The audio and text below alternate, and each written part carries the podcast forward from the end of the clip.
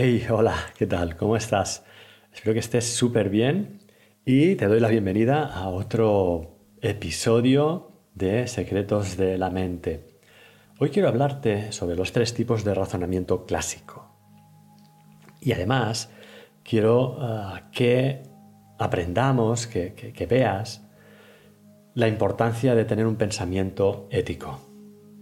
¿Ok? Bien, ah, mira, una anécdota se cuenta, se dice, que Giulio Mazzarino, eh, nació en el 1602 y falleció en el 1661, después de establecer un nuevo impuesto, preguntó a uno de sus más fieles servidores, ¿qué dice de mí el pueblo? Después de, establecer ese nuevo impuesto, ¿no? Pues nada bueno, señor. Entonan canciones insinuantes en las que lo calumnian. Ah, no hay problema. Si cantan, da por hecho que pagarán.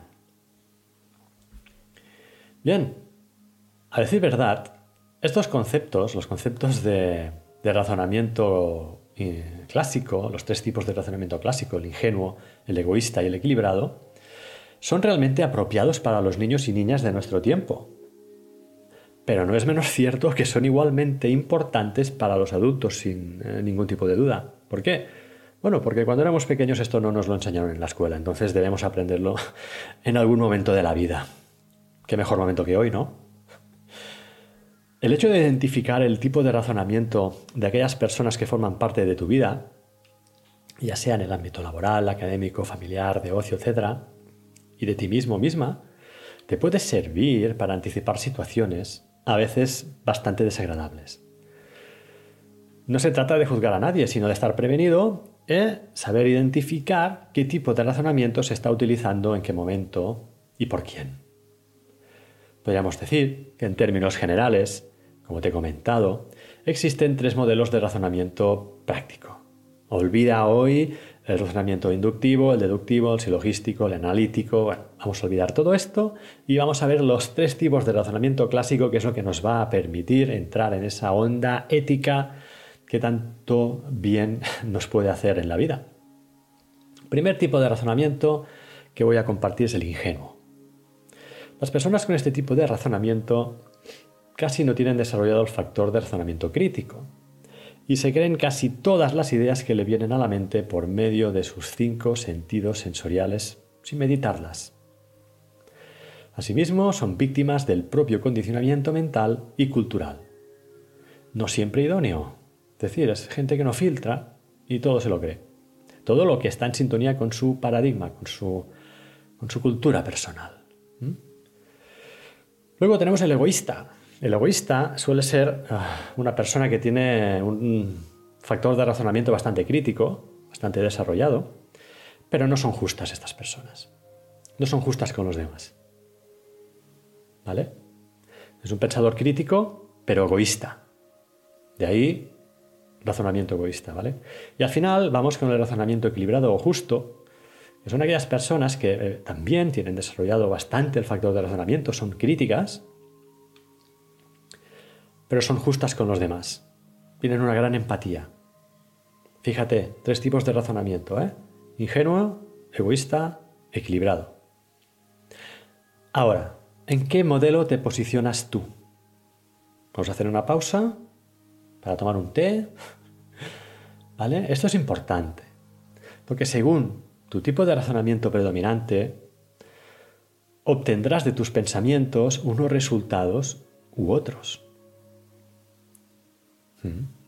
Estos tres, estos, estos tres, modelos de razonamiento clásico corresponden al modo predominante de pensar de una persona, pero no afecta necesariamente lo que se acepta o rechaza como verdad.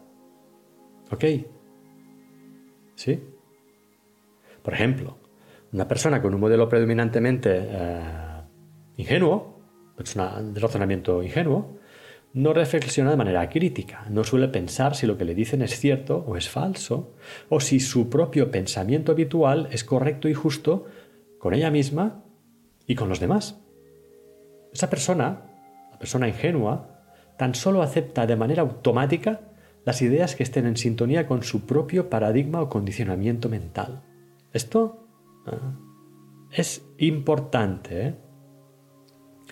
este condicionamiento mental, del que te hablo ampliamente en los cursos que tengo en la plataforma que tú ya conoces y si no la conoces te recomiendo que visites de Mind Tools uh, for Success, herramientas mentales para el éxito personal.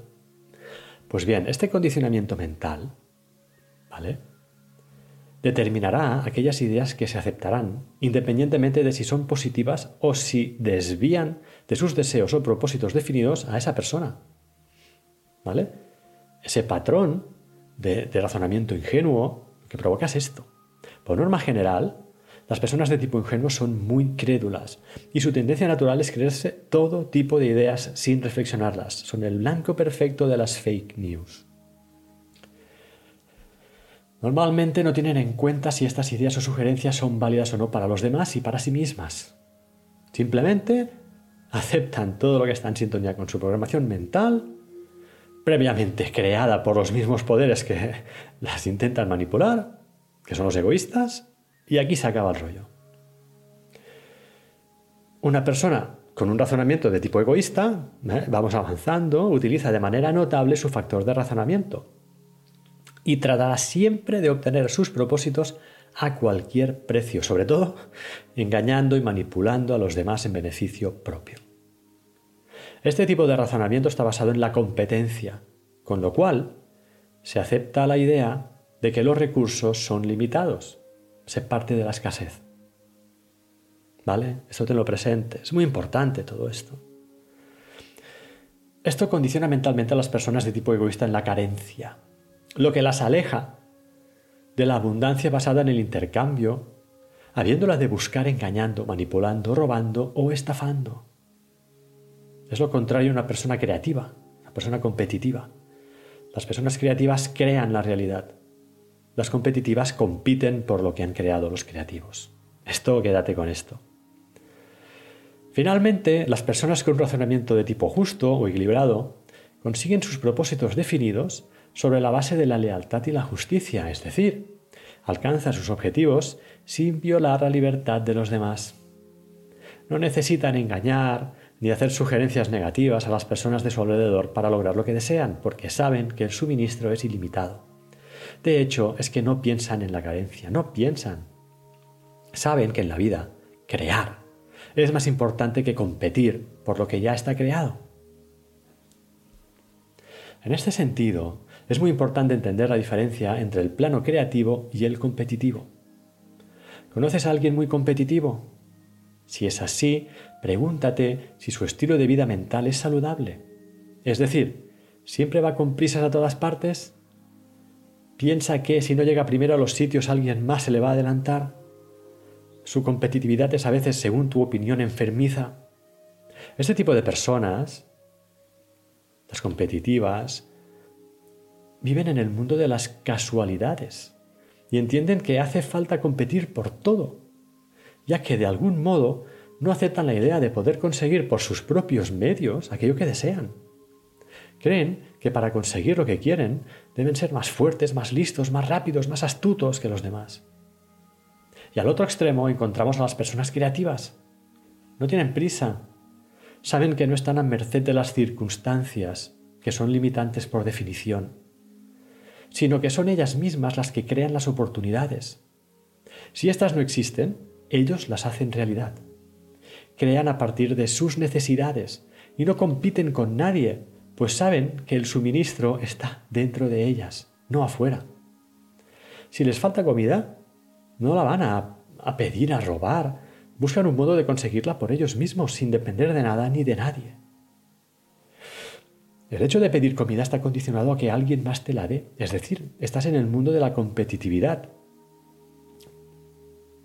ya que quizás alguien más se te podría adelantar y tú llegar cuando ya no quedaran alimentos que repartir, o simplemente a que te negaran esos alimentos. El hecho de robar comida está igualmente condicionado a que alguien más la fabrique, y nos encontramos con las mismas condiciones expuestas en el párrafo anterior. No hace falta decir que si te trincan, que si te enganchan, pues imagínate, ¿no? El marrón. La persona creativa puede sembrar, y aunque le roben, podría volver a sembrar, con nuevos modos de protección si hiciera falta. Independientemente de los egoístas, que intentarán conseguir lo que quieren sin ningún tipo de ética, unos compiten por lo creado mientras que otros son los creadores. Unos son justos y críticos y los otros son egoístas. Cuando alguien se pone en el plano competitivo, deja de lado su poder personal. Esto te lo voy a repetir. ¿eh? Cuando alguien se pone en el plano competitivo, deja de lado su poder personal, abandona su poder creativo, dejando de crear oportunidades. Y eso es perjudicial para él y para su entorno. Es así de sencillo. Bien, espero que te haya interesado este tema, que puedas entender, que seguramente, evidentemente, lo vas a hacer. Eh, doy por hecho que eres inteligente solo por el solo hecho de llegar a este podcast y escucharlo, ¿no? No digo que los demás no lo sean. Pero relaciona esto, ¿no? Con, una vida ética, ¿no? Con las oportunidades que, que te da la vida. Quien mejor eh, recompensa recibe es siempre quien mejor servicio ofrece. Esto significa que si una persona decide crear una vida de éxito personal a largo plazo, solo lo conseguirá desde una óptica justa y equilibrada. No hay nada que no pueda conseguir una persona justa, equilibrada, creativa. ¿Vale? Y como decía Kant, no hagas a los demás lo que no quieres que te hagan a ti. Espero que te haya servido y que consigas sintonizar con tus deseos internos, eliminando tu ego de la ecuación de cada día. Que seas muy feliz, espero verte por aquí pronto y nos vemos. Venga, un fuerte abrazo. Chao.